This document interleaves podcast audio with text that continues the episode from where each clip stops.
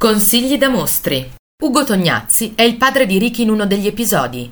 L'educazione sentimentale del film I mostri di Dino Risi. Un padre, Ugo Tognazzi, si prende cura dell'educazione e dell'iniziazione sociale del figlio scolaro elementare, Ricky Tognazzi, ricorrendo a una serie di esempi e insegnamenti ispirati all'assoluta disonestà e alla più totale mancanza di rispetto per il prossimo. Sarà lui stesso dieci anni dopo a pagarne le conseguenze, derubato e ucciso dal figlio.